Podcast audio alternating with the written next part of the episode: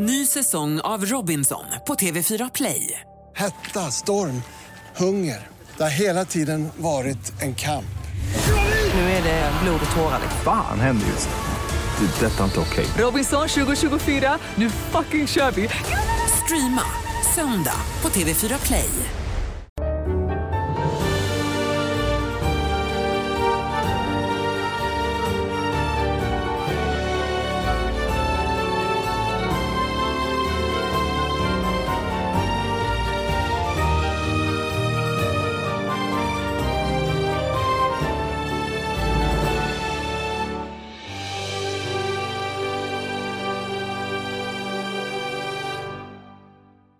Hälsar vi er hjärtligt välkomna till ett nytt avsnitt av Big Six. Det var ju lite drygt en vecka sedan vi hördes sist. Det har ju inte spelats någon Premier League-fotboll. Det har nog alla koll på att det är ett landslagsuppehåll vi befinner oss i.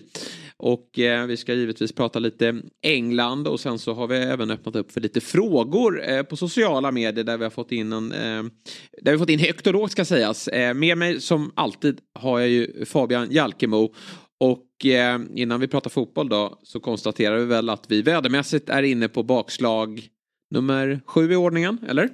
Ja, nej men fan det är ju, det här är inte ens ett bakslag, nu vart det ju, nu vart det januari igen. Ja. Eh, det, det är så deppigt och jag jobbar ute Ehm, och nej, fy fan, det, det är sånt jävla mörker. Mm. Eh, sen, vi pratar inte svensk boll i den här, det var, det var ändå kul med de här frågorna, att folk, det var ändå två frågor som, vad tycker ni om Janne Andersson? Det är en Premier League-podd det här.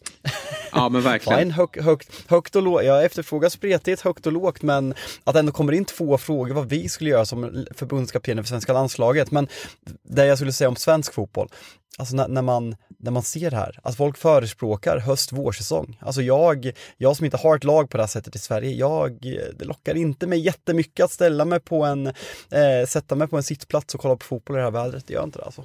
Nej, och nu drar ju den svenska bollen igång här till helgen och eh, jag är ju taggad och jag kan tänka mig att även du ska tycka det blir kul. Men, men ja, det är ju bara att titta ut och, och konstatera att det är, ingen, det är ingen riktig vårkänsla. Ibland har man ju stuckit på svenska fotbollspremiärer och verkligen känt att man gör det i samband med att man välkomnar våren. Eh, så är inte fallet den här gången. Men vi får hoppas att den här eh, skiten försvinner och att vi, jag vågar inte, jag, jag säger inget annat nu, vi har jinxat det för många gånger. Eh, men förhoppningsvis så, så blir det varmare snart. Ja, vi, vi ska, vi har lite nyheter och vi har lite landslagsspel och vi får väl börja med det som blev officiellt typ i natt. Det tog lite tid. Det har ju spekulerats ganska lång tid men sen så efter eller poängtappet mot Southampton då eh, för Tottenhams del så eh, var ju känslan eh, med tanke på vad som sades på den där presskonferensen från Antonio Conte att det var bara en tidsfråga innan han skulle få sparken. Men sen tog det lite tid. Men jag vaknade i alla fall upp då till nyheten att Antonio Conte inte längre är Spurs tränare. Och det är väl ingen som är särskilt förvånad att så blev fallet. Nej, verkligen inte. Sen, alltså, det, det man undrar att det har tagit så här lång tid, eh, det som man har kommunicerat är ju att det är en, ja, men en gemensam överenskommelse snarare om att han får sparken. Sen såklart att det är en sparkning, men de väljer det uttrycket så man undrar om det har skett någon, någon typ av förhandling, att det därför har tagit ja, men, över, en, över en vecka sen, sen han hade den där presskonferensen. För känslan på, på alla sätt har egentligen varit att han kan inte fortsätta leda det här laget.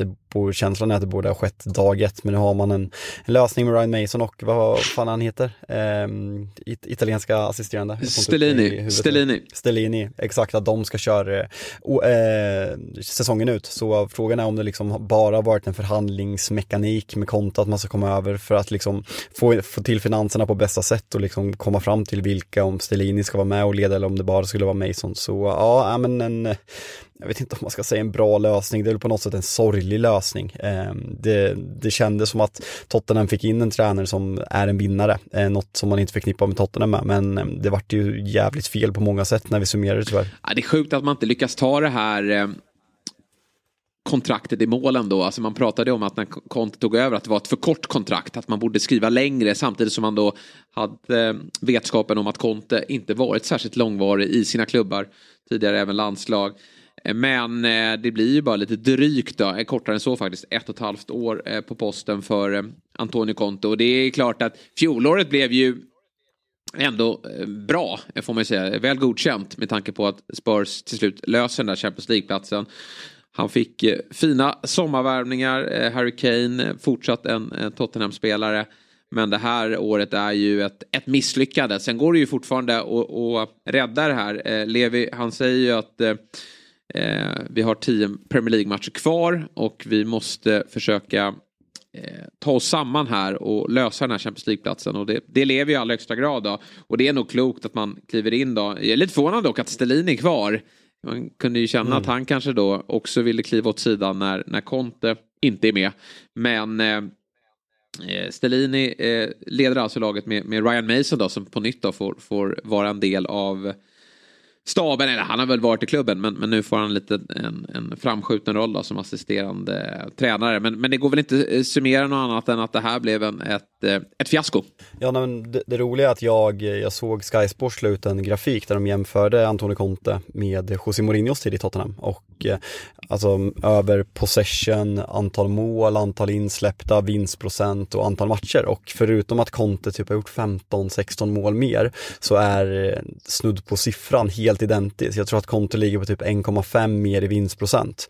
Eh, och ehm, det var ju verkligen inte där, man vill ju verkligen gå vidare från Mourinho. Eh, ehm, Nuno vart ju en, en tokflopp och frågan man ställer sig här, det känns verkligen som att Tottenham är inne på ett jävligt viktigt tränarval nästa gång för det, det, har varit så många felrekryteringar, både på tränarposten och framförallt kanske spelarrekryteringar. Det finns ju, kommer ihåg när vi, när vi, när vi spelade in Big Six i rörlig form, att, eh, att det, eh, vi, vi tog upp liksom värvningarna de senaste fem sex åren och eh, det går att peka på typ en, två värvningar som är genuint lyckade. Så Tottenham måste ju verkligen, de står inför ett vägval när klubbar börjar göra rätt saker. Liverpool in i en ombyggnad fas, kommer förmodligen bli bra igen under Jürgen Klopp, Chelsea också så här, lite frågetecken men de är mycket spännande på gång. United känns som man har träffat rätt under Erik Ten Hag, Arsenal helt fenomenalt bra under Arteta och inget talar för att de kommer bli sämre och City är City. Medan Tottenham nu känns det verkligen som man har,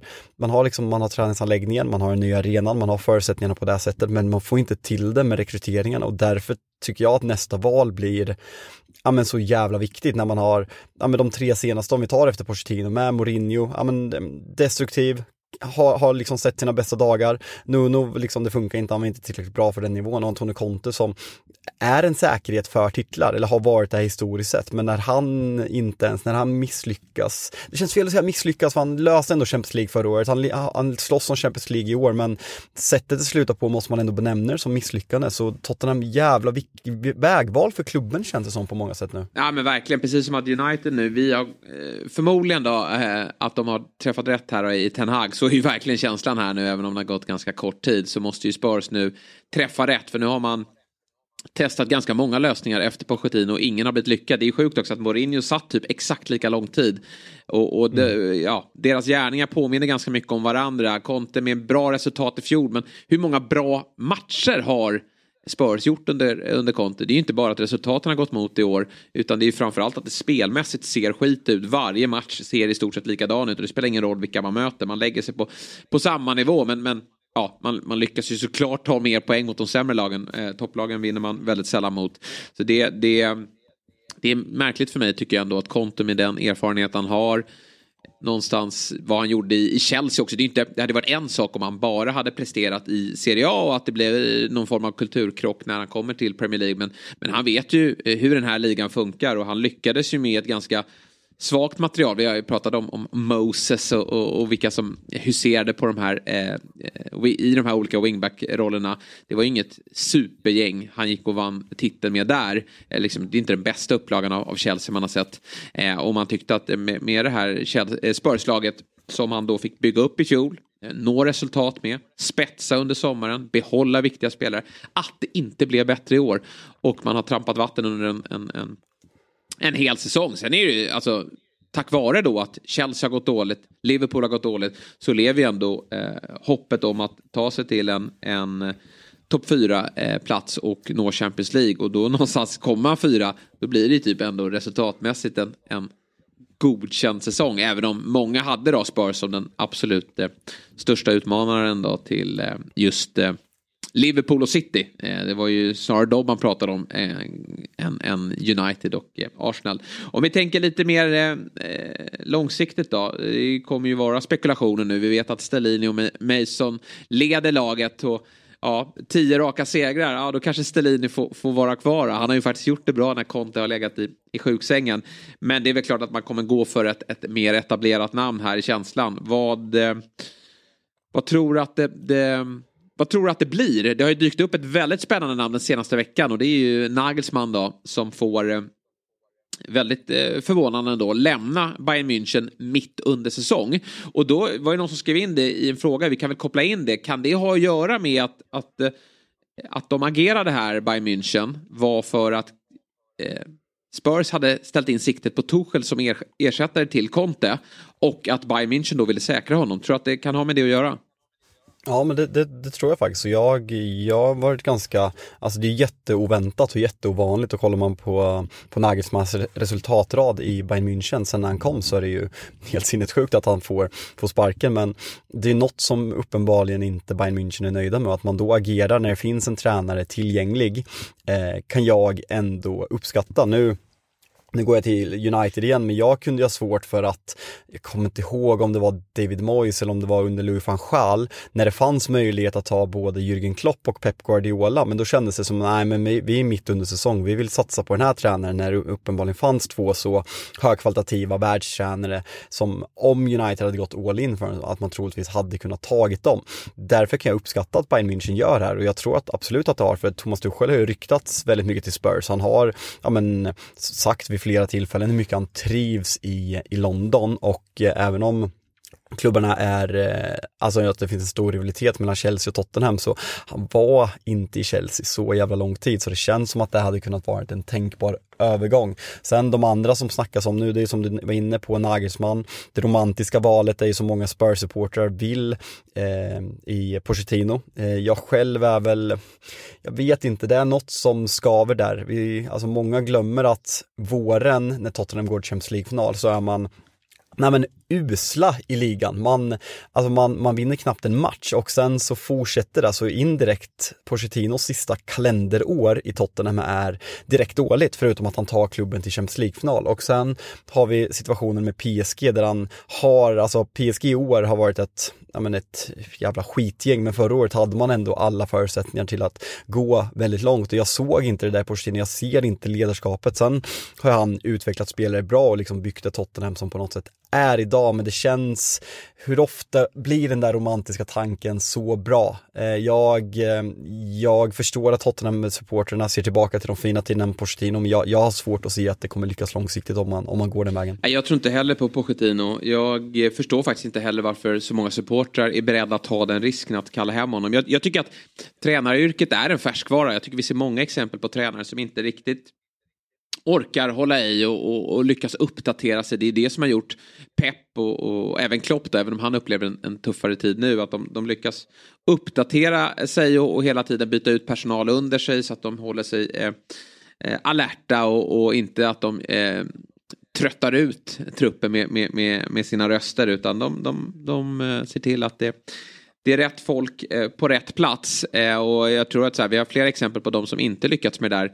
Nu är det för tidigt att säga Conte, han går väl tillbaka till Italien och, och gör det bra igen och sen så kanske vi ser honom i Premier League på nytt. Men, men Morin... visst har han, har han inte gjort det sista på öarna? Jag vet alltså, inte. Känslan, alltså så här, ja men så här, Conte, det känns inte som att han... Nej, han kanske eller, känner eller, att han eller, är... så är... Eller så är det bara Spurs, att han liksom inte gillar Spurs som klubb, för det känns liksom att han inte har trivts senaste, ja men senaste, den här säsongen överhuvudtaget. Sen kanske jag är väldigt Spurs förknippad, men jag bara har känslan att han, att han har gjort sitt i England. Ja, men det kan ju vara, nu har han ju väldigt, varit väldigt tydlig med att han inte liksom han verkar inte ha lirat fullt ut med, med Levi som ägare och, och att det finns en, en, en krock i hur, hur, hur Spurs eh, ser på sig själva som, som klubb och att man har varit mindre framgångsrika historiskt sett och att man nu ska börja vinna saker och att sånt tar tid. Men eh, ja, han är ju ändå en, en eh, en tränare som är kort tid under sina, eh, i, sina klubbar och det kan ju säkerligen fortsätta om han tar över Juventus, Milan eller, var, eller Inter som det också pratas om här framöver. Det, det, det återstår väl att se. Men blir han kortvarig där och det dyker upp ett tränarjobb i England så tror jag inte att han är den som, som tackar nej. Men vi får se. Men, men det är klart att det finns lite, det är lite oroväckande för, för hans del att det här blev så misslyckat och, och José Mourinho är väl den det, det optimala exemplet på en tränare som inte har lyckats uppdatera sig och, och har ju upplevt en väldigt lång period nu av, av, av sämre resultat och, och även eh, prestationer om man bara ser till hur hans lag spelar. Och i Pochettinos fall, det är ganska länge sedan nu han presterade i en, i en, i en klubb och jag tror man ska akta sig för att vara romantiker här för att jag tror att det blev ju väldigt, det var lyckat i Southampton, det blev väldigt lyckat i, i Spurs tills han då fick sparken där. Men, men det var ju med den typen av spelare, alltså det kanske var en perfekt grupp för honom att jobba med där. Nu är det en annan kravbild, han har inte eh, ja, han är inte så daterad på så sätt att det är eh, Eh, att han, han, kommer med självförtroende och han behöver ju ändra sitt sätt att arbeta. Det är, många, det är några spelare kvar, jag tänker på Kane och Son. Att, att de då ska få tillbaka honom och, och ja, vad, vad, händer med den här gruppen när, när, eh, när han kliver in där? Jag, jag är absolut inte övertygad om att det eh, skulle bli någon, någon succé utan då finns det ju snarare bättre namn och jag tror snarare att man ska försöka hitta den, den nästa Pochettino. Alltså den som har gjort det bra i, i mindre klubbar eh, och, och, byggt upp en, en, en, tydlig offensiv idé också. För det är ju vad, vad, vad, Spurs alltid har stått för. Sen vill man ju så gärna eh, såklart från, från eh, supporternas håll och, och, och, ledningens håll se till att det blir vinnande. Men jag, jag kan liksom inte peka ut ett bättre namn än De Serbe ändå. Och pratas väl om en utköps, utköpsklausul där på typ 12 miljoner pund va? Eh, alltså det, det, kostar ju, men det gör det ju alltid att, att eh, eh få loss alltså, tränaren under kontrakt. Sett till, sett, sett till vad en bra tränare gör så är det ju jättebilligt. Det är den bästa investering man kan göra istället för om man kollar vad spelarna kostar idag. Sen ska det bli kul att se också från Spurs, det är det jag pratar med vägskäl. Nu har de ju verkligen, ja men då, han, de har gett Mourinho de spelarna han ville ha, han, nu har han gett Antonio Conte de spelarna han ville ha och byggt laget en ganska ålderstigen trupp och liksom spelare i Ivan Perisic som är liksom ett praktexempel som värvades. Ja, men till en dyr lön, dyr någon ålderstigen för att ta den där wingback-positionen.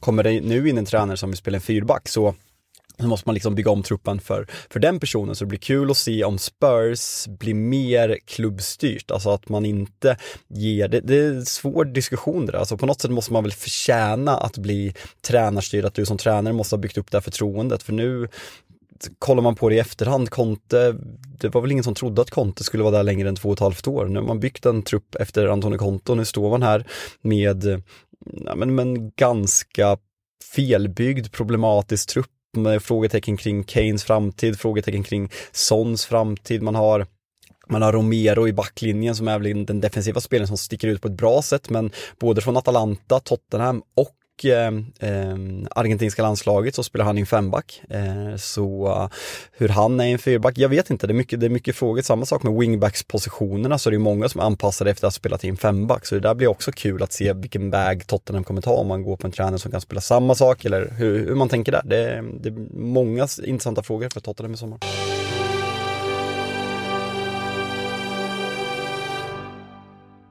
Ett poddtips från Podplay. I podden Något Kaiko garanterar östgötarna Brutti och jag, Davva, dig en stor dos skratt. Där följer jag pladask för köttätandet igen. Man är lite som en jävla vampyr. Man har fått lite blodsmak och då måste man ha mer. Udda spaningar, fängslande anekdoter och en och annan arg rant.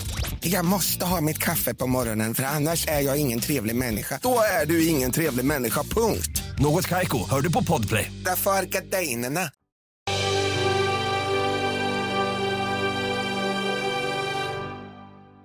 Ja, definitivt så. Och ett annat namn då som vi redan nämnt då, det är ju ändå Nagelsmann som såklart direkt då blir ihopkopplad ihop eh, kopplad då till eh, Tottenham. Och jag eh, som är ju eh, neutral och följer Premier League med stor värme och kärlek skulle ju vilja se honom i, i Premier League. Han har ju lovordats under väldigt många säsonger ända sedan han Eh, tog över ja, men, eh, Hoffenheim som han ju gjorde väldigt fina resultat med. Tog över dem alltså 2016 eh, och gjorde bra resultat där. Han har gått den långa vägen över vidare till Leipzig. Bra resultat där också. Och sen då till, till stora Bayern München där det är någonstans är svårt att eh, Eh, alltså det är, han har inte lyckats vinna Champions League eh, och, och, det är väl så man mäter honom egentligen. Det är så man mäter en gärning i, i, i Tyskland. Men det gjorde inte Pep Guardiola heller. Men han har ju såklart vunnit eh, eh ligorna för Bayern München och nu leder ju visserligen Dortmund men han hade nog löst den där ligatiteln igen då. Men visst hade det varit kittlande att se vad han går för i Premier League och i Tottenham. Ja, verkligen. Det är, en det är en tränare som men som var uppsnackad och sen så kom den här lilla bluffstämpeln för att han, ja, man gjorde bra i Leipzig. Sen, sen tror jag att det är lite, jag vet inte om det var den här podden vi pratade om det, eller om det var i Fotbollsmorgon i lördags när vi pratade om att Många pratar om det här med att det är visuellt svårt med Anthony. Nagelsmans outfits han har haft i de stora matcherna har inte varit till hans fördel när man pratar Nej. om bluffstämpel. Man, man, blir ju färgad av sådana där saker och liksom att man, att man ser honom, liksom, han har inte levererat på den nivån som han kanske räknade med när han kom till Bayern München. För han var ju verkligen, ja men påläggskalven som skulle bli nästa stora tyska tränare. Eh, så nej, jag, jag hade tyckt att det var ett superintressant val, alltså av ett egoistiskt skäl, för att man vill se honom i Premier League och för att han ska få chansen efter, efter misslyckandet är ju jättesvårt att säga såg du den här tweeten som skickades ut när de jämförde Nagelsmann, Nagelsmann stats med Graham Potter i Chelsea. Det var, ja. det var komiskt att eh, vem av dem som eh, sitter kvar och vem av dem som har fått sparken när man såg det där. Graham Potter hade väl 32 mål på 30 matcher och 10 förluster. Nagelsmann hade väl knappt 10 förluster på 180 matcher och liksom, men, eller 150 matcher eller vad fan det var, skitsamma. Men det var, det var, det var slående vilken skillnad och kanske säger något om kravställningen i, i Bayern München också. Nu var ju PSG ingen eh, särskilt tuff uppgift men det var ju en fullständig pulverisering av dem. Men jag köper dina ja. argument i det här med att eh, det är väl Torshäll som är på radarn. Han är ju efter Klopp Tysklands nummer ett, stjärntränaren och, och eh, kände man att det började bli osäkert kring om man kunde få honom så uh, förstår jag kanske att man, man ändå agerar här även om det utifrån eh, uh, ser, ser märkligt ut. Sen vet man ju aldrig, det är ju jag tycker man glömmer det oftast när man eh, sitter som en fågelholk och undrar varför en tränare fått sparken. Vi vet ju inte vad som händer på insidan. Och eh, där kan det vara absolut som så att det har eh, skurit sig. Men jag, jag välkomnar absolut, jag tror att De Serbi är det bästa valet Spurs kan göra. Jag tycker det vore kul med Nagelsmann. Och för Nagelsmann, han är ju 35. Jag tror han, många tränare känner att de kanske tar lite sabbatsår och, och vila upp sig, vara med familj och annat och, och förkovra sig. Men jag tror Nagelsmann är väldigt sugen på att börja jobba igen. Det har ju pratats om Real Madrid där också på honom. Men jag, jag hoppas att eh, han dyker upp i, eh, i Premier League. Och eh, sen om det blir Spurs där, eller någon annan toppklubb som väljer att agera efter året. Det, det, det återstår, att, eh, återstår att se ni som håller på Tottenham får eh, skriv i kommentarsfältet vad ni, vad ni själva är eh, sugna på så får vi lite Och gärna med där. argument varför Pochettino ska tillbaka också, förutom då det, det uppenbara att de, de älskar honom för tidigare prestation. Ja. Ska vi prata lite England? Kan väl, matchen igår var väl inte asspännande men matchen mot Italien var... Ja, jag drog ju en tweet där att eh, pigga Southgate med nystarten med Pickford, Calvin Phillips och eh, Harry Maguire i, eh, han, i startelvan. Han... Det är lite, men visst, det är ju lite upprepande med svenska diskussioner med Janne, att han skiter i populismen, ja, han, ja. han, har sina favoriter men... Men till skillnad från Janne nu... så, så tystar han ju dig. Eh, alltså, ja. det får man ju säga, alltså, han, Southgate han får ju med sig resultaten alltså. Ja, nej, det, det är så fascinerande och matchen, det är så fascinerande att Harry Maguire på något sätt lyckas vinna väldigt mycket i matcher i, italienska, eh, i engelska landslaget men han är ju Nej, men alltså jag, jag skäms när jag ser honom. Eh, och jag vill verkligen inte, jag har sagt det tidigare, jag vill inte spä på den här ja, med folk som samlar likes på Twitter för att håna Maguire för jag tycker det är så jävla tröttsamt. Men hans aktioner ibland, han ser ut som Ja men att han knappt ska spela i League 2. Han, han, han, kan liksom försvara på huvudet när han får stå rättvänd och liksom vara stor och stark. Men när han har bollen, det är han som ligger bakom Engla, eh, Italiens reducering. Eh, när han liksom ska driva upp och tappa bollen och bli helt synad där bakom backlinjen och eh, det är fascinerande att han, att han fortsätter ha den där platsen. Sen så det kryllar inte av andra mittbackar, eh, ska sägas om vi, om vi, om vi räknar bort Tomori. Det är liksom Eric Dyer och vad har vi mer? Guehi. Det är inte så att Nej. det kittlar till asmycket när man jämför och då köper jag väl på något sätt att man litar på en spelare som har gjort det bra i landslaget historiskt sett. Men det, det känns jävla fel när han är så dålig att han ska starta där match ut och match in. Ja, och gällande Calvin Phillips så är det såklart man reagerar med tanke på hur lite speltid han har fått. Men om man tänker på hur, det här är ju en tuff bortamatch för Englands del. Och eh, de har Jude Bellingham och Declan Rice där. Eh, Bellingham mer offensiv, Declan Rice mer defensiv. Det är alltså att åka till Italien och spela Madison, att spetsa det mittfältet, det, det, det finns ju faktiskt inte på, på um, kartan. Här. Det är klart att om, om, om en Mason Mount hade varit i i, i toppslag, vilket han inte är. Eh, då, då, hade ju han varit funkat i en sån roll, men, men då blir det ju att ta kanske en mer defensivt inriktad mittfältare. Jag tror att England åker till den här matchen och känner att ett kryss är ganska bra. Men så här, om man kollar för liksom en mer det hade varit Jordan Henderson, men jag tycker inte att det är så mycket bättre alternativ. Han har spelat mer fotboll, men han har ingen bra säsong bakom sig. Han, och, han var ju bra i VM, men ja. annars har han ju haft en dålig säsong. Precis, eh, och då blir det Philips, och det funkar ju ganska bra, för England gör ju en otroligt bra första halvlek här.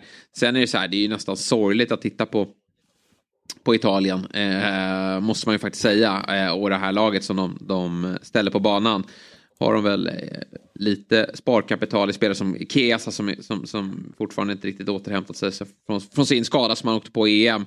Men det är inget, det är inget stjärnspäckat italienskt landslag. Nej men vi, det, det, är verkligen så här, man förknippar ju it, italienska landslag, det är ju centrala mittfältet med Verratti, Jorginho och Barella, är ju, det, där har de ju kvalitet. Men för, för mig någonstans där man eh, är synonym med italienska landslag är ju framförallt kanske mittbacksparet. Alltså om vi bara pratar modern tid så har vi ja men, eh, Chiellini och eh, Bonucci innan det, Nesta Maldini innan det, om vi går ännu mer tillbaka, Baresi nu liksom. Toli, fan heter han? Toloi. Toloi och, Toloi. och Acerbi. Jag vet att de har gjort bra säsonger i, i Inter och Lazio, men kollar man bara namnmässigt och den här anfallaren, Retigui, alltså det är ingen, det är ingen Pippo Inzaghi, det är ingen Bobo Vieri. Det, sen, det säger väl någonting att man inte har så jävla bra koll på Serie A som man kanske hade för, för 20 år sedan, men eh, det är ett extremt på pappret deppigt italienskt lag och man, man blir på något sätt fascinerad att typ det här laget gick och vann EM i, i, för, för två år sedan. Ja, verkligen. Och, och de gjorde det ju. De var ju verkligen bra i det mästerskapet. Det var ju, eh, man blev ju otroligt imponerad av laget. Eh, men det blev man inte den här gången. Det blir dock ändå lite nerv här i andra halvlek. Italien rycker ju verkligen upp sig. England kanske Alltså de ska ju stänga den här matchen. Jack Grealish har ju ett eh, sinnessjukt läge och, och, och, det finns fler lägen här. Men eh, man gör inte det och sen eh, blir man lite försiktiga och Italien stormar på och så blir det rött kort. Men jag tycker ändå att det England har ändå ganska bra eh, kontroll på det och, och avsaknaden av eh, just eh, anfallsstjärnor är ganska tydlig eh, från Italiens sida. Så det är otroligt starkt tycker jag att åka och ta en trepoängare här och sen följa upp det med en seger mot Ukraina. Ja, men det är ju bara... De är klara det är, Ja, det är ju så. Det är ju bara att gratulera till... Det, till och det, det, är ju inte så förvånande kanske. Jag tyckte att det, var, det är så fascinerande det här med, Coli, det med Colina. I VM var det övertiden som skulle vara helt spårad. Nu har den tydligen i ett direktiv att eh, maskningar. Så England, Declan Rice får sin första varning för maskning i typ så 23 minuten och sen åker Luke Shaw på en och blir utvisad en minut senare. Det är så, ja, men det är så surrealistiskt. Och så här, det, det, det blir parodiskt på något sätt när man, när man får direktiv och sen ska man följa det till punkt och pricka. Från att ingen har brytt sig någonsin om en maskning. Det skulle, skulle vara så här målvakten i, i 90 så här Oskar vis när det blir så här övertydligt. Men att varna en spelare 1-0 borta mot Italien i så här 27 minuten. Vad fan är det som händer? Ja. Nej, det är, det är märkligt alltihopa. Men vad som inte är eh, märkligt och förvånande det är ju ändå att Harry Kane nu är ensam på tronen som Englands bäste eh, målgörare genom eh, tiderna. Han kliver om Wayne Rooney. De hade ju det rekordet tillsammans, men det var ju bara en tidsfråga såklart innan Harry Kane mm. skulle eh, passera. Och det där rekordet blir inte lätt att slå eh, för, för nästa man. Eh, för Harry Kane är långt ifrån klar med sin landslagskarriär. Eh, han gjorde ju även mål här nu mot Ukraina igår också. Och det är ju bara att lyfta på hatten återigen för detta fenomen. Ja men det är häftigt och det är det som gör, vi har varit inne på det tidigare, men det är det som verkligen gör att jag tror att Harry Kane inte vill gå till Bayern München. Han vill stanna i Premier League för att han, nu är han Tottenhams bästa målskytt genom tiden, han är Englands bästa målskytt genom tiden och får han fortsätta spela i Premier League och inte liksom, ja men dra tre korsband så kommer han bli Premier Leagues bästa målskytt genom tiderna och då, då pratar vi om en av Englands största spel genom tiderna, även om man saknar den där titeln eh, som man kanske kommer vinna i någon annan klubb, det vet vi inte. Men eh, nej, det, det är häftigt att se Harry Kanes framfart. Eh, är det verkligen. Ja, jag Gällande matchen mot mm. Ukraina, gällande matchen mot Ukraina, jag måste bara, Alexander Snecke som håller på, på Arsenal, han eh, skrev ut igår på Twitter efter 1 plus S från Baku Saka, topp 5 spelare i världen eh, just nu, säger du emot? Vi är ju eh, lite blinda här då, som följer Premier League så slaviskt, men han är ju... Det får vi vara! Han är I det här ju... forumet får vi vara. Eh, han är ju topp tre i Premier League just nu. Eh, vad- vad- ja, vad- alltså, jag tycker alltså, de fyra bäst, fem bästa i, i Premier League just nu, det är ju utan, utan eh, rangordning då, men det är ju Haaland, det är Rashford, det är Saka, det är Kane och det är ändå, eh, trots lite sämre, eh, men det är Kevin De Bruyne också. Ja, ja det är, alltså pratar man bara form så skulle jag ta bort KDB från Ja, den. skulle jag också man, man, och vet du en sak, jag, jag, eh, jag glömde ju alltså så här, när, när jag tänkte en ganska tydlig topp trea med Rashford, Saka och Haaland, men underskattade jävla Harry Kane alltså. Alltså man, man tar för givet att han gör de här målen som han gör, vilket är helt surrealistiskt. Sen ska man, ta, ska man prata defensiva spelare, eh, ja nu har Casemiro blivit utvisad varannan match så han ska väl inte, kanske inte vara där, men Rodri håller jag så jävla högt, även Thomas Partey den här säsongen. Ja, det håller jag med om. Eh, det är alltid att man, så, man faller tillbaka på de offensiva, spelat, eh, offensiva spelarna. Men Ja, de, de ska vara med ja, i diskussionen där också. Men, men Saka är, är helt brutal. Otroligt mål han gör. Arsenal la upp här nu på sitt Twitterkonto att man kunde njuta av Sakas 12 mål i Premier League den här säsongen. Och det, det slår mig när jag tittar på de här målen vilken otroligt bra avslutare han är. Och att han, eh, nej men som vi varit inne på, alltså, han kommer att vara en 20 plus målskytt tror jag. Eh, kanske, kanske redan i år. Men, men han kommer nosa på de där på de där eh, målen eh, kommande säsonger. Han kommer bli en, en, en eh, ja, men Arsenals bästa målskytt tror jag här, här framåt. Alltså inte genom tiderna utan för varje säsong som går. Så Han blir deras de- skyttekung. Så, men så länge de spelar med Gabriel Jesus så finns det ju ingen som talar för något annat. Och sen, sen undrar jag bara, rent, vad är det som gör att man på något sätt inte ser honom som en Alltså han har ju inte den här stjärnglansen som de här andra vi nämner har. Förstår du vad jag menar? Är det att han ser lite ja, men lite valpig ut och hela hans aura är mindre. Om du tar ja, men Rashford, han, liksom, hans aura nu när han har kommit igång den här säsongen, ja men stjärna. Håland, bara han ställer sig i en intervju, hela hans ja, men uppenbarelse, stjärna. KDB, stjärna. Eh, Harry Kane, superstjärna. Det finns flera som är liksom, man känner den här stjärnglansen ifrån, men jag gör inte det här från Saka och det kanske gör att folk underskattar honom på grund av att han Ja men känns så, Ödmjuk. ja men en, en lagspelare, ödmjuk, ung, lite tillbakadragen, blyg, vilket jag kan uppskatta men det, det kanske är en av anledningarna att, få, att han inte får, han kommer få det men att han kanske inte har fått det här. Många Arsenal-supportrar pratar jag såg att vi fick in någon fråga när folk tar ut sina säsongens lag att det ibland är tre Newcastle, ibland är det två United och massa City och knappt någon Arsenal. Och det där kanske är en av anledningarna att man, man, man saknar stjärnglansen, vilket har varit en jävla vinstlott för Arsenal för att alla är så jävla bra. Det är ju samma sak vi har sagt om, om City ganska länge att kollar du hur många är stjärnor? Det är KDB. Sen är det inte så jävla mycket mer sen Agüero lämnade. Det, det är ett lag, det är ett fantastiskt jävla lag men inte så mycket karaktärer, det är mer en maskin. Arsenal är lite samma sak även om Ödegård har varit bra i år, Martinelli har varit bra i år, Saka har varit bra i år men jag skulle inte se dem som tidigare som Premier League-stjärnor. De som liksom marknadsför Premier League som stjärnstatus. Nej, eh, men så är det väl. Han kanske inte har den där tydliga stjärnstatusen. Men sen tycker jag också att det, det handlar om poängproduktion också. Jag tycker att så här, tittar du på de här offensiva stjärnorna i andra lagen. Ja, men när, när Salah är i zonen, vilket han ju, ja, frånsett det, det senaste året, verkligen har varit en otrolig Premier League-spelare.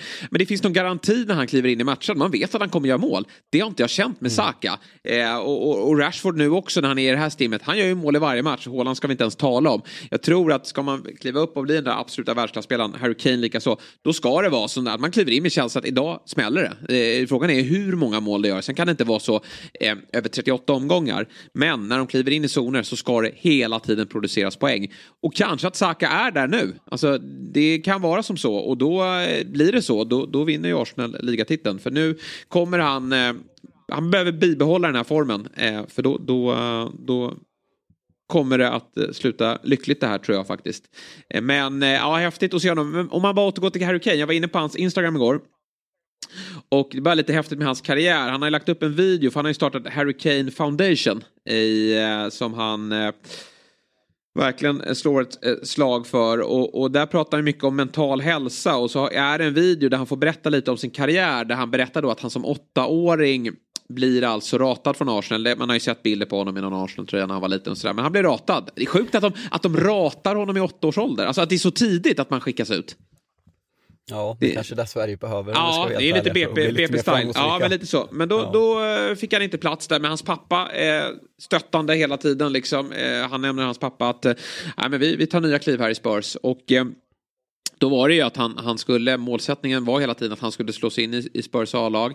Men han är ingen, vilket man ju också minns tillbaka, han, han var ingen supertydlig stjärna i ungdomsåren också. Han blir utlånad flertalet gånger och han, är, han uppger att han eh, hade tankar på att han kanske inte ska spela vidare. Eh, han kände att det, det, det var lite för tungt att hela tiden bli utlånad och hela tiden leva med, med pressen på sig själv då att han ska ta det här klivet och bli eh, ja, seniorspelare. Alltså det var liksom, jag tror inte han satt någon gång och tänkte att det skulle bli så här bra. Alltså visst, det är ju en sån här oseriös dröm som alla upp till tio har, att jag ska bli bäst i världen. Men sen när man blir lite mer realistisk så förstår man väl att eh, det kanske inte kommer gå så. Han, han är ju utlånad till eh, Leighton, eh, Millwall, Norwich och Leicester innan han då eh, tar sig in i, i Tottenham.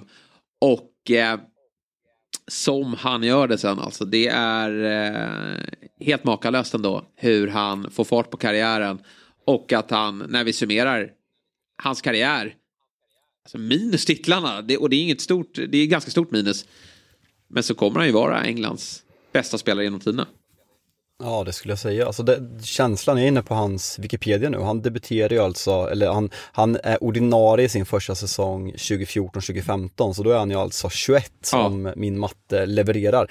Min känsla var att han var en, alltså så här, verkligen en late bloomer, att han kom lite från ingenstans, men att att bli ordinarie som anfallare i Tottenham som 21-åring, det är ju inte direkt att vara late bloomer. Det är ganska rimligt. Kanske är att han kom lite från ingenstans innan där. Många av de här andra spelarna snackas det ofta upp mycket. Men Saka i Arsenal nu, Marcus Rashford i United, Phil Foden i, i, i City. Man har, man har vant sig på något sätt att de, att de kommer upp tidigare. Samma sak Trent i Liverpool om man går till en annan position. Men det där, jag hade gissat att han var 23 den där säsongen. Eh, det är ändå lite, lite förvånande för många pratar om att han, ja, men han kom från ingenstans och var så jävla bra från, från ingenstans. Han gör ju alltså, vad såg han, han gör tre mål på tio matcher säsongen innan och sen bam, 21 mål på 34 ligamatcher. Det är en sanslös jävla utväxling alltså, från ja. ingenstans egentligen. Nej men verkligen, för att de här lånesessionerna är ju inte särskilt lyckade. Alltså, han gör lite mål i Millwall, men, men annars är det inte särskilt imponerande. Sitter mycket bänk och det är det han, han, han är inne på, att det, det, det, är där han börjar tvivla om, om det här verkligen kommer bli något. Men så,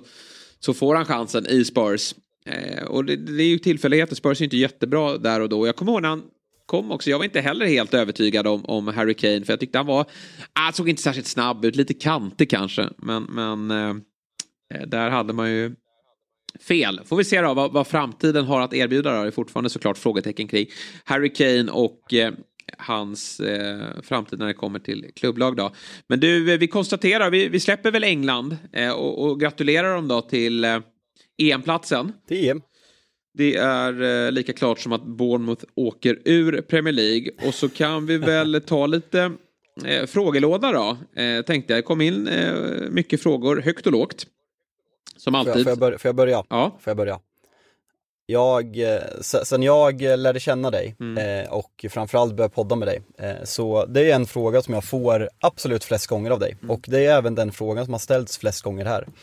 Om du måste välja ett lag i Premier League, vilket är det? Ja, men... Det är ju faktiskt så här att jag skulle säga att 8 av 10 när de ställer frågan till mig så har de ju en känsla av att det är ett lag som ligger lite närmare hjärtat. Alltså sättet du pratar på. Det, det, det är så överlag. Alltså, är det så? gemene man tror att du håller på ett lag. Jag kommer att avslöja ja, vilket det är, kul, men du ska, få, du ska få lägga ut texten. Ja, nej men för det första blir jag lite så här, jag, jag, ska, jag ska vara lite vresig och, och fräsa tillbaka här. För jag tycker det är att ta lite lätt på supporterskapet, att man sitter och tror att jag smyghåller på ett lag. Alltså, jag, det laget jag håller på, precis som att du du är en, en, en galen United-supporter så är jag en galen AIK-supporter. Alltså, jag, jag sitter inte och smyghåller på lag. Eh, det, det vill jag, eller, eller så här, sen kan jag, jag kan fatta tycke för lag under olika säsonger. Eh, så kan jag verkligen göra. Att det här laget, nu, nu spelar de en positiv, attraktiv fotboll. Och det har jag varit tydlig med här. Jag hoppas att Arsenal vinner ligatiteln eh, i år. Det, det, tycker jag vore väldigt kul för Premier League. Det vore väldigt kul för Arteta. Jag har ju precis som många andra dömt ut honom tidigare och trott att han får sparken och att de får in en ny tränare. Men de har gjort en helt otrolig säsong. Var bra redan i fjol. Då nådde de inte hela vägen till Champions League-platsen. Men har tagit ytterligare kliv och det vore så kul för Premier League och fotbollen i stort att, ett, eh, att en underdog går och, och, och, vinner Premier League. Så jag är väldigt tydlig med att när Arsenal kliver in här nu möter väl Leeds i helgen. Jag håller på dem i den matchen. Jag håller på dem mot Etihad. Sen om de torskar det där, då kommer jag ju sitta och säga nej de håller inte, håller inte måtten. Nu, nu skiter jag i dem liksom. Så att jag, jag eh, eh jag, jag, kan verkligen fatta tycken för olika lag. Sen tycker jag det är kul om Potter Chelsea tar fart. Jag eh, smyghåller lite på Brighton nu också. Tycker den fotbollen är riktigt kul. Så när jag slår på Brighton så vill jag att de ska vinna de matcherna de gör. Men eh, det, det finns absolut inget så här lag som Um, nej men det är, det, det är bara att gå till själv. Om, om jag stänger av tvn och blir irriterad. Alltså om Arsenal skulle förlora nu på ett Etihad. Nej, noll irriterad. Noll irriterad. Nej, jag kan, kan inte bry mig mindre. Men om, du, om vi pratar när du var liten då, för så här, jag, jag kommer ihåg, man, då hade man ju ett lag mm. i varje liga, även om man inte såg sig själv som supporter. Jag höll på Milan exempelvis i Serie A, jag höll på, jag kommer inte ens ihåg vilka jag höll på i La Liga, men AIK var ju mitt lag i Allsvenskan och United i England. Hade du inget liksom, Nej, här, lite mer, alltså så här i ung ålder? Min brorsa var ju på språkresa, kommer jag ihåg, i Bournemouth och då kom han hem, väldigt gulligt av honom, han hade inte mycket Eh, extra pengar där. Men han hade köpt en äkta Manchester United-tröja. Eh, det var ingen kopia utan en, han visste hur fotbollsintresserad jag var. Och då fick jag en eh, nummer nio. Andy Cole eh, fick jag. Och då blev det lite United. Och de var ju bra där då också. Med, med och så var Jesper mm. Blomqvist där. Men sen eh, följde jag över till Arsenal när Ljungberg eh, gick loss där. Eh, och, och de spelade fotboll. Jag, jag är ju en Otrolig, eh, men jag älskar ju Thierry Henry. Eh, det är ju min favoritspelare genom, genom tiderna skulle jag nästan säga. Ja, Zlatan är väl, eh, eh, liksom, han, är inte, han räknas inte som människa, han är gud. Men, men Thierry Henry, verkligen var jag förtjust i sättet han spelade, sättet han levererade på. Eh, men sen så tyckte jag att Arsenal blev så jävla dassiga så det, det, var inget, det släppte man ganska snabbt. Sen jag, där och då tyckte jag att Liverpool var misskötta. Jag förstod inte varför de hade så många supportrar. Det var ett uruset lag, de vann ju aldrig någonting. Eh, men sen så liksom, när Klopp klev dit så, så, började man ju tycka att det där var riktigt häftigt. Så det, det svänger. Men vilka, jag är nyfiken ändå på vilka, vilka... Det borde ju vara ja, jag, att de tror det... att jag är Arsenal-supporter va? Alltså det, det, är ju inte bara för den här säsongen ska, ska jag vara noga med att säga. Det är ju liksom, ja men kommit även innan. Eh, och det, det är Arsenal. Ja, eh, det är många, många mm. som tror att du håller på Arsenal. Jag mm. måste ju bara säga när vi pratar så här om olika lag. Det är att eh, jag la upp den här bilden när, eh, när de vann ligan. Jag har ju faktiskt haft en Liverpool-tid i mitt, i mitt liv. När jag, det finns en bild på mig när jag får min första gädda när jag är typ fem kanske, Stå, står man där i en Liverpool-tröja, pappas gamla Candy-tröja från ja. 88, 80, 89 tror jag. Så ja, det, det finns två bilder på mig i Liverpool-tröjor. Ja, nej men då får vi ge dem delvis rätt då. Jag är ju Arsenal-supporter just nu, men, men det ser alltså så här. Nej, jag, jag var ju, jag fick ju nog, jag tror att jag, jag var väldigt kritisk mot Arteta och, och gick ut och sågade Arsenal ganska hårt. Det var ju många som sa ditt hat mot Arsenal, det, det, det, det, det klär dig inte. Så att nej, det är, finns inget större supporterskap för dem, utan det är lite, du... som jag, dit vinden blåser. Alltså, vilka klubbar som har medvind direkt? Jag skulle ändå säga att du klarar det ganska bra. Du får inte de här påhoppen om man kollar på typ Martin Åslund. Om man ser påhoppen han får för att han håller på varenda ja. lag när han har någon utläggning. Hur mycket han, han är, han är Liverpool-supporter men alltså så här hur, eller jag vet inte om man ser sig själv som supporter. Det är väl framförallt Napoli och Barcelona och AIK där. Men är det något lag i England så är det ju Liverpool. Men just de här grejerna, så fort han kritiserar ett lag. Du hatar United, du hatar Liverpool, du hatar Chelsea. Ja. Så, vi kommer ändå undan. Vi får lite DM ibland, kanske framförallt jag att jag tycker eh, vissa saker om olika klubbar. Men på den där nivån när man sitter via, via Play-studion. Jag är inte avundsjuk på de där Nej. uthängningarna på Twitter när man, man måste kunna säga vad man ser utan att hålla på ett lag ja. eller ha någon agenda mot ett jävla lag. Nej, jag, jag vet. Nej, det var, det var, det var, jag vet inte om du såg diskussionen på Twitter nu där Martin Åslund sa eh, att han ja, men han, han överdrev lite, lite raljant och jämförde Erik Ten Hag med Ole Gunnar Solskär. Att man har tagit poäng i år men att spelet ser inte så jävla bra ut och det ser inte så bra ut som resultaten har visat. Och folk vart jättekränkta på den där United-supportrar och jag kan väl köpa argumentet med att vi inte haft någon anfallare. Eh, Casemiro har varit avstängd, Eriksen har blivit skadad, vi har ingen mittfältare som kan passa bollen. Men ser man senaste, kanske framförallt efter VM, United överpresterar ju poängmässigt och, vi, och kvalifikation i kupperna enormt med hur det egentligen ser ut på plan. Att folk kan bli så jävla kränkta för en sån kommentar av Martin Åslund som gör sitt jobb och säger, vad han ser. Det, det är förvånande hur kränkta folk blir när det gäller sådana här saker. Det är helt otroligt tycker jag och att man Ja men så här som Liverpool-supporter man har sett den här säsongen och så kliver jag ut och säger att någon, det här är ju för dåligt liksom. Eh, ja men försvarsspelet läcker och, och Salah går inte att känna igen.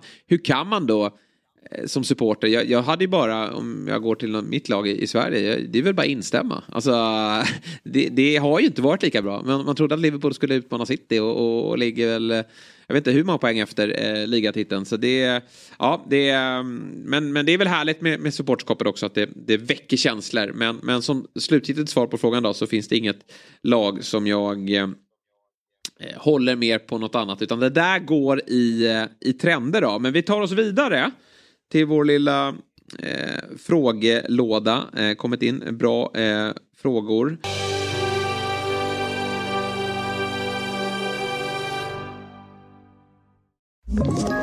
Ett poddtips från Podplay.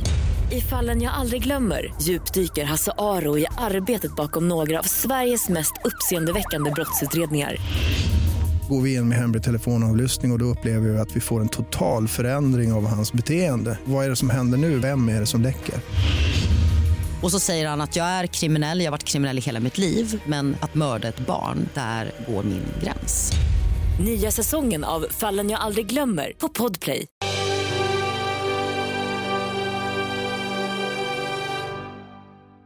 Och eh, vi får väl börja med faktiskt en, en god vän till mig då, som har skickat in en bra fråga. Inka Indian är hans alias här i, eh, på Twitter. Och han vill att vi ska ranka de fem bästa svenskarna i Premier League. Och då utifrån vad de har presterat i Premier League. Och då kan vi väl, har, har du eh, hunnit, jag har hunnit fundera ut svar här, det kanske inte du har hunnit göra. Nej, det, det har jag faktiskt inte gjort. Men om, om jag bara får köra någon på volley får du se om de är med. Ja. Alltså den, alltså Ljungberg behöver vi väl inte ens säga Nej. något om. Han är väl kanske etta va? Ja, det är han. jag, jag tycker han är solklar etta. Ja. Eh, Det, det är Seb inget- Larsson, eh, re, rent spontant Sebastian Larsson tvåa. Ja, intressant. Eh, Jag, jag, jag, jag tänker före det, alltså jag bara före, kör- före Olof Mellberg eller? Ja. Alltså Olof Mellberg, han gör det bra i kapten. Ja, Seb, alltså Seb gör det jävligt bra. Det är mer för att det är min tid. Olof Mellberg är ändå lite, alltså det är klart jag kommer ihåg Olof Mellberg, men det är inte samma sak att man satt och såg varenda match. Och det är kanske är en Nej, jag förstår det. fråga för Mm. mig med Sebastian Larsson, att jag följde verkligen honom när han kommer upp i Birmingham, gör alla de här frisparksmålen, går till Sunderland, blir en, nej, men en stöttepelare i det här laget. Eh, båda ska såklart vara med, vi behöver inte rangordna dem topp fem, men båda väl med på en topp fem lista eller? Ja, men det tycker jag. Båda var med på min lista. Jag hade Mellberg före i 232 matcher för eh, Aston Villa. Mellan, Det är så mycket, alltså. ja, eh, mellan 01 och 8 värvades dyrt och de håller honom väldigt högt där i klubben fortfarande. Och mm, ja, de var ju aldrig någon toppklubb så, men, men ett mittenlag och eh, han var ju ändå en av deras absolut bästa spelare. Så att jag, Larsson krigade ju så mycket i de, i de sämre klubbarna. Sen har han gjort det väldigt Ja. bra där också. Eh, med, med frisparksmål. Han är definitivt med på en, på en topp 5-lista. Eh, det, det måste man säga. Och det, nu pratar vi verkligen Premier League. Så det går inte att ha med Glenn Hussein här. Och eh, ja, det var ju långt före min tid. Och Anders Limpar, han spelade väl kanske någon säsong i Premier League. Eh, men men eh, framförallt då så spelade han innan det blev eh, Premier League. Men, men ja, eh, Larsson och Mellberg är med där. Sen måste man väl ändå, alltså konkurrensen är inte stenhård tyvärr. Då. Det, det är ju eh, inte jättemånga svenskar som har färgat eh, på, på högsta nivå. Men Zlatan är väl ändå med där va? Ah, Du håller inte med? Spelar ju, han spelar ju grund och botten bara i, nej men från augusti till slutet av februari. Men då gör han ju det bra. det- Jo, han gör det jättebra. Men det är för kort tid kanske. Det, det, det, det, blir, det blir så svårt, för jag, jag skulle säga Jonas Olsson. Eh, sen, Mm. sen är det så svårt, det är så svårt att jämföra Victor Lindelöf med Jonas Olsson. Jag tycker ju all, alltså Victor Lindelöf, han har varit ordinarie i Manchester United i ganska många säsonger. Sen tycker jag aldrig att han har varit tillräckligt bra för att vara ordinarie i Manchester United så många säsonger och där blir man väl lite färgad. Och det är svårt att jämföra ja, men med Jonas Olsson som har gjort det bra i Wigan och West Brom och liksom varit mer en ledare där. Men det är klart att Vigge på många sätt har varit bättre, även om Jonas Olsson kanske har stuckit ut mer för att han har varit nej, men lagkapten och en, en stöttespelare i sina klubbar, men att Vigge har spelat i en sån oerhört mycket bättre klubb. Det är så svårt att jämföra dem, men på något sätt, min personliga känsla, skulle jag säga vem som haft bäst Premier League-karriär och färgat Premier League mest och vem som jag förknippar med Premier League av de två, då är det ändå Jonas Olsson. Mm. Absolut. Nej men eh, han gjorde det ju jättebra. Det var väldigt under, under väldigt lång tid. Sen var det väl inte alltid de spelade i Premier League va? Eh, Jonas Olsson. Men, men de, de flesta säsongerna var i Premier League. Och sett till hans lite så begränsade spelstil får man väl ändå säga. Eh, fick han ut väldigt mycket av det. Och i ett lågt stående West Brom. Passa in där. Ja, man Passa passade in väldigt bra in Alltså, där. jävligt Mm. Ja, nej men han ska väl kanske också vara med i den här eh, diskussionen. Men ja, Zlatan, för- kvalar han ut på för kort speltid eller? Ja, för mig gör han nog faktiskt det. För då skulle man ju nästan kunna med Kulusevski har ju bara varit där ett år. Vi, vi har ju två spelare som vi förhoppningsvis kommer prata om längre fram. Eh, men det är, de, det är alldeles för tidigt att ta med, med, med Kulusevski eh, kan tyckas. Eh, du eh, nämnde Lindelöf. Han måste väl vara med ändå? Ja, det måste han. Även om det känns tråkigt så, jo, han måste, han, han måste vara med. Tycker faktiskt det med tanke på hur många säsonger som han har varit ordinarie. Sen kanske många menar på att han inte ska ha varit ordinarie då, men, men eh, har ju definitivt eh, gjort eh, eh, som helhet ändå ett, ett, ett gediget arbete i en enormt stor klubb. Har vi några andra eh, spelare? Alltså, alltså, alltså rent, alltså spontana känslan var verkligen att, nej men, det är en ganska fin svensk tradition, men det är inte många som har färgat på det sättet. Nej. Alltså Alexandersson, Alexandersson gjorde det liksom bra i, i, eh, i Everton och Sheffield Wednesday, men det är inte så att han ska upp på en topp fem lista Eh, alltså det, vad har vi mer? Martin Olsson. Eh, Ja, det gjorde ju rätt många matcher. Johan Elmander eh, tycker jag ändå eh, gjorde det ganska eh, okej. Eh, Han har ju aldrig varit någon så här form av målspruta, men, men var ju hyfsat ordinarie i, i, i Bolton under de, eh, jag tror det var typ tre säsonger han spelade. Så att Johan Elmander... Ja, det var inte många minuter på kort, a- kort speltid. Anders. Ja, precis. Ja, det var inte heller, men vi har ju Mördan, Micke Mördan Svensson kanske.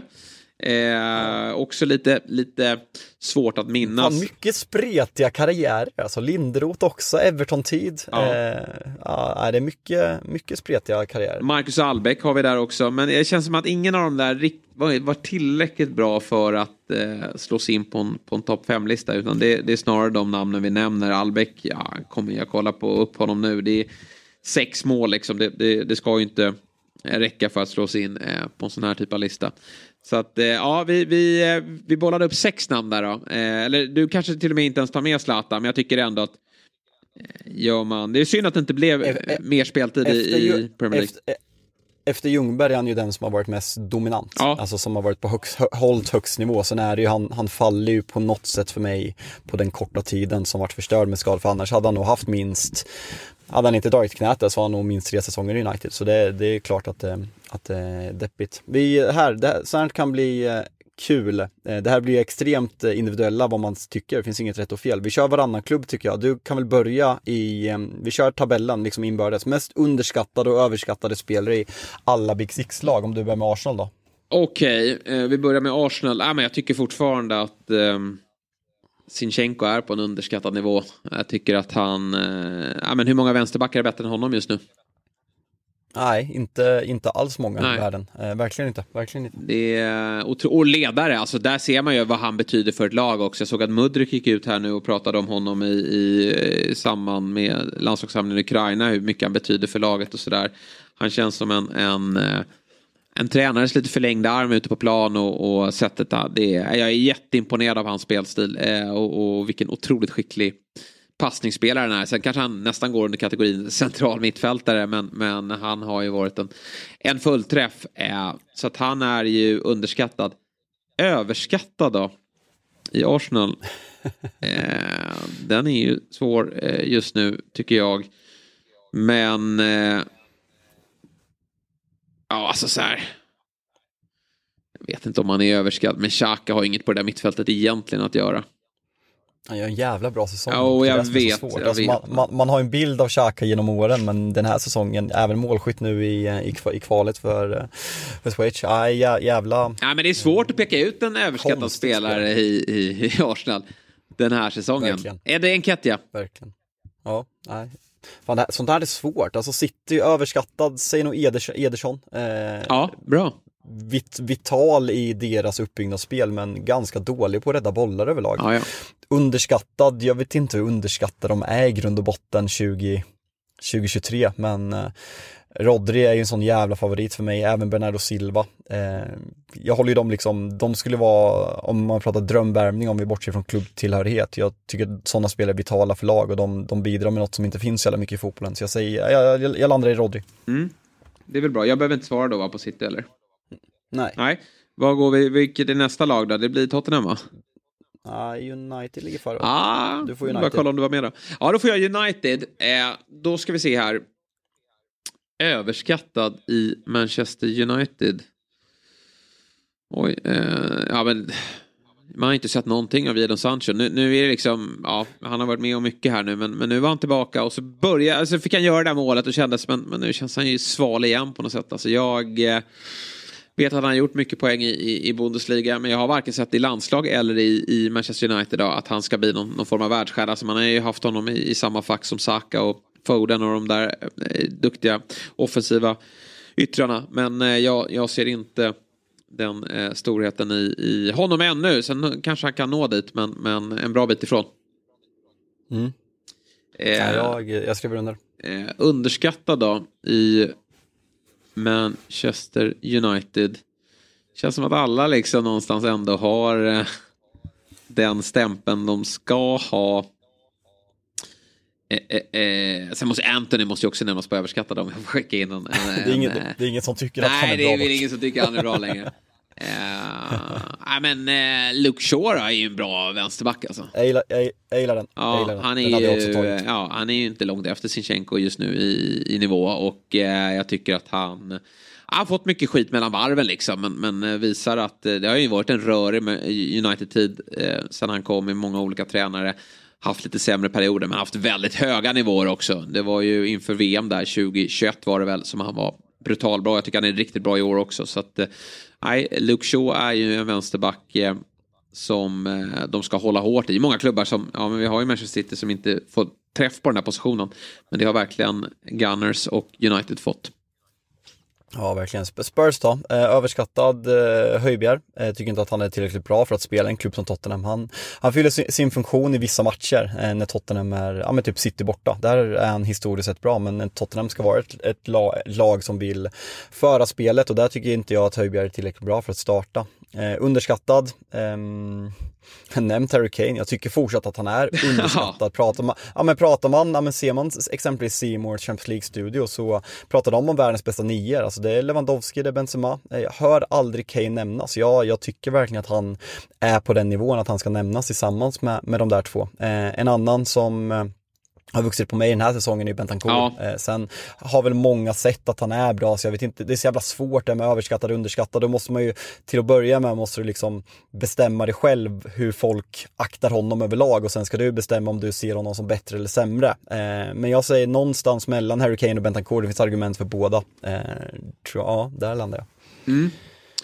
Bra, eh, håller med dig i, i, i det. Och sen tar vi oss till Liverpool va? Ja. Nu får man vakta sin tunga här, eh, vad, man, eh, vad man säger. Men jag tycker ju att... Eh,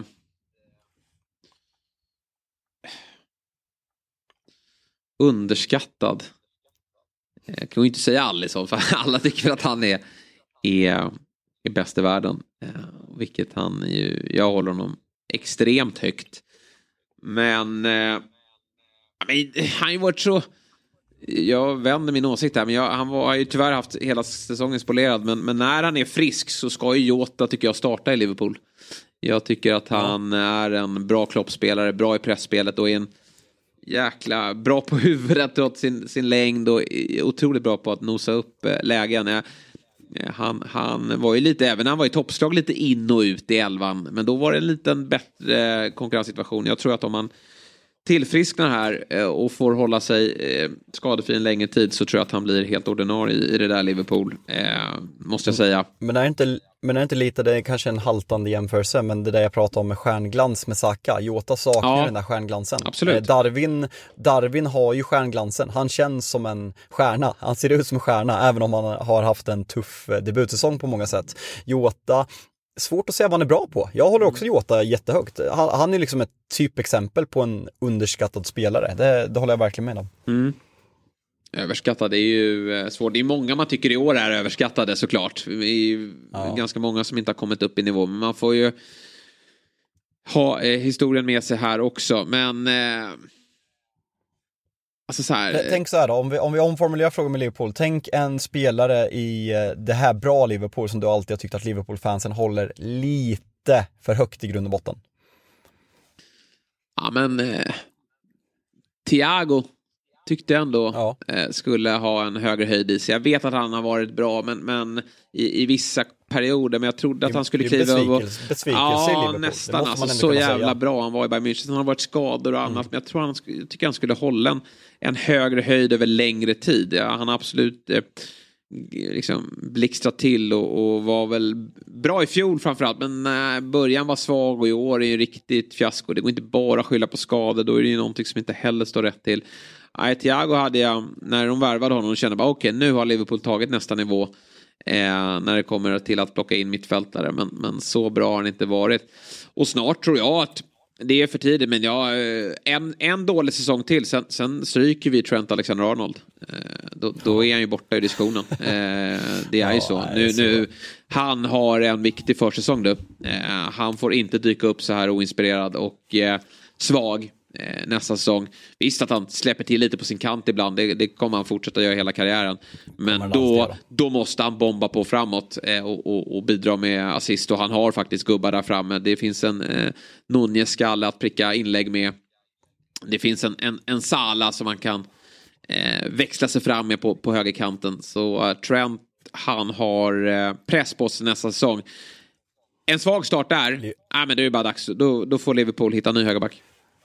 Hela Liverpools försäsong känns så jävla, jag har inte ens tänkt tanken men det ska bli så jävla intressant att se dels hur man agerar på transferfönstret, vilka som försvinner, vilka som kommer in, hur nybyggnationen kommer se ut och även hur hur man tippar Liverpool. För rent krasst, det är samma lag som man trodde skulle utmana City den här säsongen. Sen vi vet ju alla att kvalitet, kvaliteten finns där. Alltså en backlinje med Robertson, Konoté, van Dijk, Trent. Det är ju det är ju absoluta världsklass. Fabinho kan han hitta tillbaka, man får in någon mer central mittfältare och sen den där, den där frontlinjen med Darwin, Jota, Dia, Salah, Gakpo. Alltså det, och Alisson i mål, som jag håller som världens bästa målvakt. Det är, det är ett superlag, så det blir kul att se hur man, hur man tippar Liverpool nästa säsong. Det, jag har inte ens tänkt tanken, men det är jävligt ovisst som säger när de går in till försäsongen. Ja, definitivt så. Sista lag ut då, Chelsea.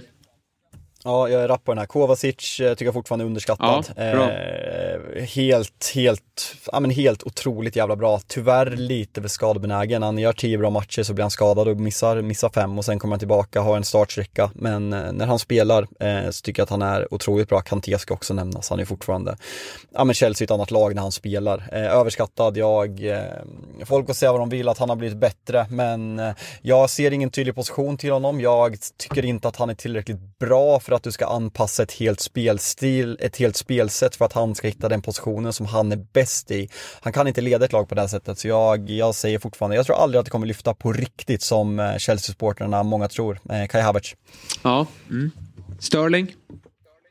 Ja, fast tycker folk han är bra förutom Gareth Southgate i, i 2023. Nej, kanske är så. Men, men absolut, han, eh, han är så svår. Han är ju också en sån här spelare, han har ju levererat. Det är svårt att fatta hur han har levererat, för han känns inte bra, han känns trubbig, men han, han har levererat i både Liverpool och City. Sen i år är han ju inte så bra som den prislappen han kostade, men det känns som att alla kommit till, till ro med det. Mm. Eh, och det är därför jag inte väljer honom som överskattad. Nej, men jag, eh, jag köper Havertz. Det, det, och det är ju en otrolig alltså, kravbild man har på honom. Han är väl en av de absolut bästa offensiva spelarna i år nästan. Men det är ju ändå inte tillräckligt bra för att motsvara förväntningarna vi har på honom. Och, och, um, nej men jag kommer ihåg när Chelsea tog in honom tillsammans med Werner. Det var ju liksom helt ofattbart att Chelsea skulle kunna plocka in honom. Eh, men eh, det har inte riktigt lyft Bra, kul summering av det. Får ni hålla med oss, och, eller säg emot oss om vi, om vi var fel eh, ute på det då. Vi går vidare, många som undrar kring Arsenal, borde de eh, fortsätta satsa på lite eh, det är flera som ställer frågan, det är därför jag inte tar det. Men, men Loke Backström då? Borde Arsenal hålla kvar med sin startelva till nästa säsong eller gå för namn som går rätt in i laget? I så fall vem, vilka? Ja, det är ett, eh, alltså känslan är att man kommer gå på en central mittfältare. Sen Sen är frågan, eh, vi ska inte gå in mer på det i grund och botten för det är ingen som vet någonting egentligen. Det är en spelare som inte är nämnd vid namn men eh, den Thomas Parteis framtid i klubben, vad som sker efter den här säsongen, det, det vet vi inte. Eh, sen om det är liksom en, ska man värva Declan Rice, ska han spela bredvid Partey i sådana fall? Ska Xhaka slussas ut och roteras eller ska Jorginho? Jag vet inte, men känslan är att någon på den positionen, typ Declan Rice, typ Caicedo, eh, kommer man gå för. Vi har varit inne på det här tidigare att det är så svårt och det, det är som nu, nu blir en en eh, cirkelslutning på det vi pratade om i början med det här med stjärnglans. Att det är så svårt att få ihop det i huvudet sitt att Martinelli, Saka och Trossard och Smith Rowe är en sån jävla bra uppställning. Alltså jämför man med de andra klubbarna så är det mer namn som har varit dyrare men rent krasst, Arsenal har, eh, har, har, sin bredd på de där offensiva, alltså från Ödegård och Smith Rowe på nummer 10 till Trossard, Martinelli, Saka på, på kanterna till Enketia, Jesus och eh, Balugan som, som nia. Det, det, skulle vara om man sålde någon för att liksom få in pengar där på någon anfallsposition om man ska bredda det där mer, men framförallt centralt mittfält. Eh, ja, det, om Tierney lämnar någon någon rotation där och sen behöver man väl en tredje mittback som är, eh, är bättre. Eh, för när Gabriel och eh, Saliba är borta så tycker jag att den avsaknaden Rob Holding är inte tillräckligt bra långsiktigt om man skulle få en längre skada där. Ben White, ja alltså han är jävligt bra och gör det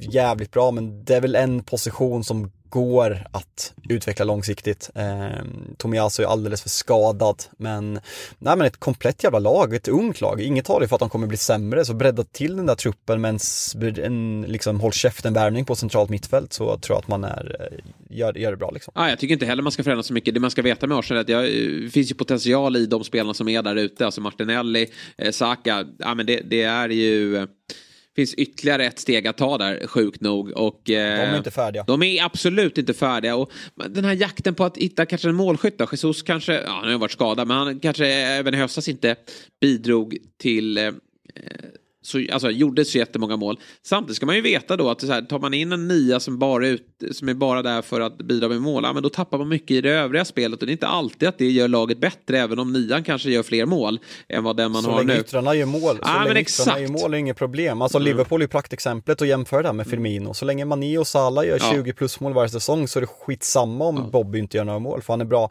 han är bra på mycket annat, vilket Jesus är. Och Balugan måste ju få chansen att bevisa sig också. Så nej, värva nia, nej det borde de inte göra. Nej, central mittfältare lägga krutet på. Nu har de liksom för varje fönster som gått här tagit in eh, bra namn. Men nu liksom kanske en håll käften-värvning är på sin plats då, på det centrala mittfältet. Och, och sen, ja, jag vet inte om man tappar någon spelare, då, då får man ju diskutera såklart. Men, det, men, det är väl Tierney, Vem, alltså, de kommer inte tappa någon annan. Nej, och sen tog man in Trossard här nu i, i, i januari, vilket har ju hittills varit väldigt lyckat. Så att eh, det, den där truppen har ju eh, breddats och så får vi se vem som blir Eh, anfallare bakom, bakom Jesus om det blir Enketia eller om det blir eh, Balogan. Vad tror, du, vad tror du i den här frågan? Jag vågar inte säga det för det känns som att jag skulle kunna få så jävla mycket skit. Men Gusten fick ju fråga, de pratar ju i Toto Balutto om eh, ja, men hur, Ars, hur man kommer se på Arsenal nästa säsong. Och eh, hur skulle du säga oddsmässigt att, om, om du gissar hur oddsen kommer se ut, om du bortser från vad du tror, vad, vad tror du att Arsenal kommer ligga på eh, inför nästa säsong? Jag tycker det beror helt och hållet på vilka värvningar Liverpool gör i sommar, men, men här och nu. Jo men alltså om vi bara, här och nu. Nej men eh, Arsenal 2. Ja. Alltså de är så ja, jag, givet. Ja, jag tror ju som Gusten. Gusten, alltså så här oddsmässigt, alltså skit i vad, vad man själv tror. Mm. Oddsmässigt så tror jag att City, eh, Liverpool och United kommer vara före. Mm. Eh, och det visar ju på något sätt, även igen, stjärnglansen, man underskattar fortsatt det här Arsenal. Förmodligen för att nej, men Liverpool kommer satsa hårt, om man bara spekulerar i världen. Ja, jo men så kan liksom det ju vara. Och, och jag menar, tar alltså, United in Harry Kane här så, så i en annan diskussion. Det blir ju väldigt spännande med anfallsjakten i Manchester United. Nu, nu eh, vi har Osimhen som, som jag gärna hade sett i Premier League och hade varit helt fantastisk i Manchester United. Harry Kane behöver jag inte ens eh, motivera. Men även den här Rasmus Höjlund då som jag såg faktiskt Danmark. Ja, men det är ett monster. Alltså han är ju... Eh, han har ju fysiken, lite Haaland light över honom. Eh, det där... Dit kom ju Premier League-klubbarna att, att, att rikta blickarna. Förut var det ju inte så att när någon slog igenom i en annan liga, men då var det absolut inte säkert att en sån spelare dök upp i Premier League, snarare tvärtom. Men nu är ju verkligen känslan så fort någon gör det bra i de här andra storligorna så blir det någon form av Premier League eh, något form av Premier League, eh, realistiskt Premier League-intresse. Du, vi har ju väldigt långa svar här på, på frågorna och vi börjar bli lite långa. Vi ska se om vi har några, några rapp rappa frågor här. Vad är eh, största Be- pre Premier League-minne? Ja, fan det där är eh, lurigt. Ehm, alltså United har ju inte de här specifika, liksom så här sista minuten vinsterna. Jag, eh, såklart, alltså det, det är nog fan 4-3 mot City när Owen gör mål där i 97. Eh, om jag bara får välja en, en, en, en annan som sticker ut är eh, F- F- eh, Kiko Makedas 3-2 mål mot eh, Aston Villa när, när United slåss med, mot Liverpool om ligatiteln eh, 2009. Eh, det sticker ut väldigt mycket när han, han är lika gammal som jag hoppar in, han är väl 17 eller 18 år då. Ehm, Så de två, alltså last minute winner är ju nej men det absolut bästa som finns. Ehm, Så jag landar, jag landar nog, ja men 4-3 mot City om jag måste säga en. Ja, mitt bästa minne är väl ditt värsta minne då. Det var ju när City vann eh, ändå. Alltså det är ju ett av de mest eh, minnesvärda ögonblicken fotbolls- i Premier Leagues Ja, historia. det då. Finns det något, alltså det är klart att det här klassiska klippet när Watford möter Leicester, när Wat Leicester filmar till sig en straff, missar. Ja, jo precis. Det är kvalet va? Alltså, men, men, det är exakt, det är ju kvalet. Men alltså om vi pratar Premier League, alltså det är klart att det finns Ja men det finns så här stora händelser exempelvis, ja men de, de, de här bilderna som alltid rullas ut på ja men DeCanjos mål, Kevin Keegans rant mot Ferguson, eh, ja men sådana typer av saker. Luis Suarez eh, när han eh, divar framför David Moyes för att han har sagt att han filmar men det är ju ja, men, helt överlägset Premier Leagues största händelse och jag kommer inte på många ögonblick i fotbollsvärlden, i fotbollshistorien som är bättre just med Citys historia Ja. och hela situationen som är. Alltså det, är- ja, det gör ju ont i mig när jag, när jag ser de här bilderna än idag. Jag är genuint, men jag, jag vet exakt vart jag var, jag vet exakt hur jag, hur jag kände och det, det är mörka minnen men som, som ett fotbollsminne om man bortser från supporterskap så kan jag, nu kanske jag är historielös och jag kanske är eh, extrem extremt PL-runkig, men jag kan inte komma på ett enda ögonblick i fotbolls, min livstid som är, som är mäktigare än det där. Nej, det är eh, enormt. Och alltså, så här, också att det var Citys första ligatitel också. Eh, Hade det, skett, hade det skett nu så hade det, ja, varit en titel i mängden. Men det var, betyder ju väldigt mycket för dem. Eh, Leicester, eh, den säsongen är ju eh, osannolik. Och, och det är ju ett stort minne. hela hela. Precis. säsongen. Var- Man blev lite eh, rånad där på ett... På liksom, det hade varit häftigt om de fick avgöra det på Hemmaplan. De blev ju mästare i kostym där. Det var ju i och för sig roliga bilder. När de, det var Battle- hemma hos... Battle of the Bridge. De var väl hemma hos Jamie Vardy va? Eller var, var de någonstans? Ja. Eh, Och, och, Ja, men och- nå- exakt. hemma hos någon spelare i laget. Och eh, det hade varit läckert att få det på eh, King Power Stadium och eh, få se. Ska, ska jag säga, jag kom på nu, mitt bästa minne. Är du med nu? Ja. Nu kommer jag bli hatad. Jag vet att jag kommer bli hatad, men jag tar det här ändå. Att Liverpools första titel på 30 år säkrades framför Herregud, absolut att du- ingen att du- publik alls. Att du tar den ändå. ja. ja, det kommer du få höra. Jag- Men, jag har ju en eh, provocerande ådra i ja, mig, du du har vet. ju Jag det. kan, inte, jag Nej. kan inte låta bli ibland. Nej, eh, jag, jag, eh, jag väljer att låta det vara okommenterat. Elias Viorek undrar, det ska spelas Champions League-final idag säger vi. Vem startar? Rashford, Saka eller Foden? Okej. Eh, ve- Jaha, ska man starta två eller av dem? Motivera varför båda två? Frågar han. Men det är ju klart att Foden sitter bänk just nu. Ja, absolut. Han, det har jag ju inte nämnt. Eh, blindtarmen. Ja, jag såg det. Eh, Ehm. han, eh, så han missade mellan två till Mm. fem veckor. De drog upp lite exempel när någon spelare hade kommit tillbaka efter två veckor och någon hade tagit fem veckor för. Men framförallt så missade han ju matchen på Lördag. eh, mot, mot Liverpool. Ja. Så eh, nej, det är eh, Foden blir ju bänk för han eh, ligger, han opererar sig. Ja, det så blir det. Nej, men, men, men vadå, Rashford Saka, de har ju varsin kant. Alltså, det såg man ju nu. nu. Nu startade ju Grealish den, den första matchen. Eh, tog väl inte riktigt den chansen. Och sen eh, eh, igår mot Ukraina. Och då valde han att starta James Madison då. Ja, han var väl inte samma roll som Grealish, men lite mer centrerad. Så att det, liksom, den platsen ska ju Rashford ha sen han kommer tillbaka till, till, eh, till anslaget. Har man hört något om Rashford? Ska han inte vara, vara tillbaka? Viktig match på lördag, Newcastle. Jag vet faktiskt inte, han drog ut New York och Ja, Southgate fick det. frågan och Southgate lite smådryg kommentar typ, hur ska vi kunna sakna en spelare som aldrig är här? Alltså typ Oj. mellan raderna att han var lack på honom för att han, att det inte är första gången han kastar in handduken. Eh, om vi, jag, jag tror att han kommer spela, han drog ut New York direkt och med tanke på hur mycket matcher Rashford har spelat så vart jag väldigt glad över det där. Det kändes ju liksom peak Sir Alex när, när de liksom fejkade en skada, men Southgates kommentar reagerar man ändå på. Absolut, kanske finns en liten schism där då. Det eh, känner jag att det får vara sista frågan. Eh, får vi se om vi kanske tar upp ytterligare någon fråga då när vi pratas vid eh, mot slutet av veckan då vi ska snacka upp omstarten då av Premier League. Och Det då är många ska... som frågar, det, det är många som frågar om bottenstriden. Ja, och ja, men då kan vi ta vi, det. det. Det kommer vi mer ta i ett Vi- annat avsnitt. Det här vi- blir mer lite spretig frågelåda vi tänkte idag. Vi gör väl det nästa då. Vi, vi skjuter hela tiden på bottenstriden för vi vågar inte uttala oss längre för det, det kommer ju bara bli fel i den här sinnessjuka bottenstriden som ju eh, är hyperintressant precis som ligatiteln. Men mer om det tar vi då mot slutet av veckan. Får vi se om det blir torsdag eller, eller fredag som vi eh, spelar in då. Det känns väl lite torsdag eftersom vi spelade in det här i, under måndagen. Vi, vi siktar in oss på ett torsdagsavsnitt och eh, det ska bli kul att få, få snacka upp helgen också. Det är ju en jäkla match som, som vi börjar med på ett då med, med City, Liverpool och sen även då United mot Newcastle som är ju eh, en häftig match eh, om, om tredje och fjärdeplatsen. Nu har man börjat längta till det lite också. Ja, ja. Vi sa att det var ja, det skönaste landslagsuppehållet typ genom tiderna. Eh, att bara så här checka ut och koppla av och inte liksom ha tusen matcher, Champions League och Midweeks och uppskjutna matcher. Och, men nej, nu, nu börjar man bli taggad och som sagt Arsenal Leeds 16.00, det är en fin jävla lördag. Eh, Chelsea Villa 18.30 så äh, det blir en kickstart med riktigt fina matcher direkt. Ja, så är det verkligen. Eh, och med de orden då, tack Fabbe och tack till alla er som har lyssnat. Vi hörs mot slutet av veckan igen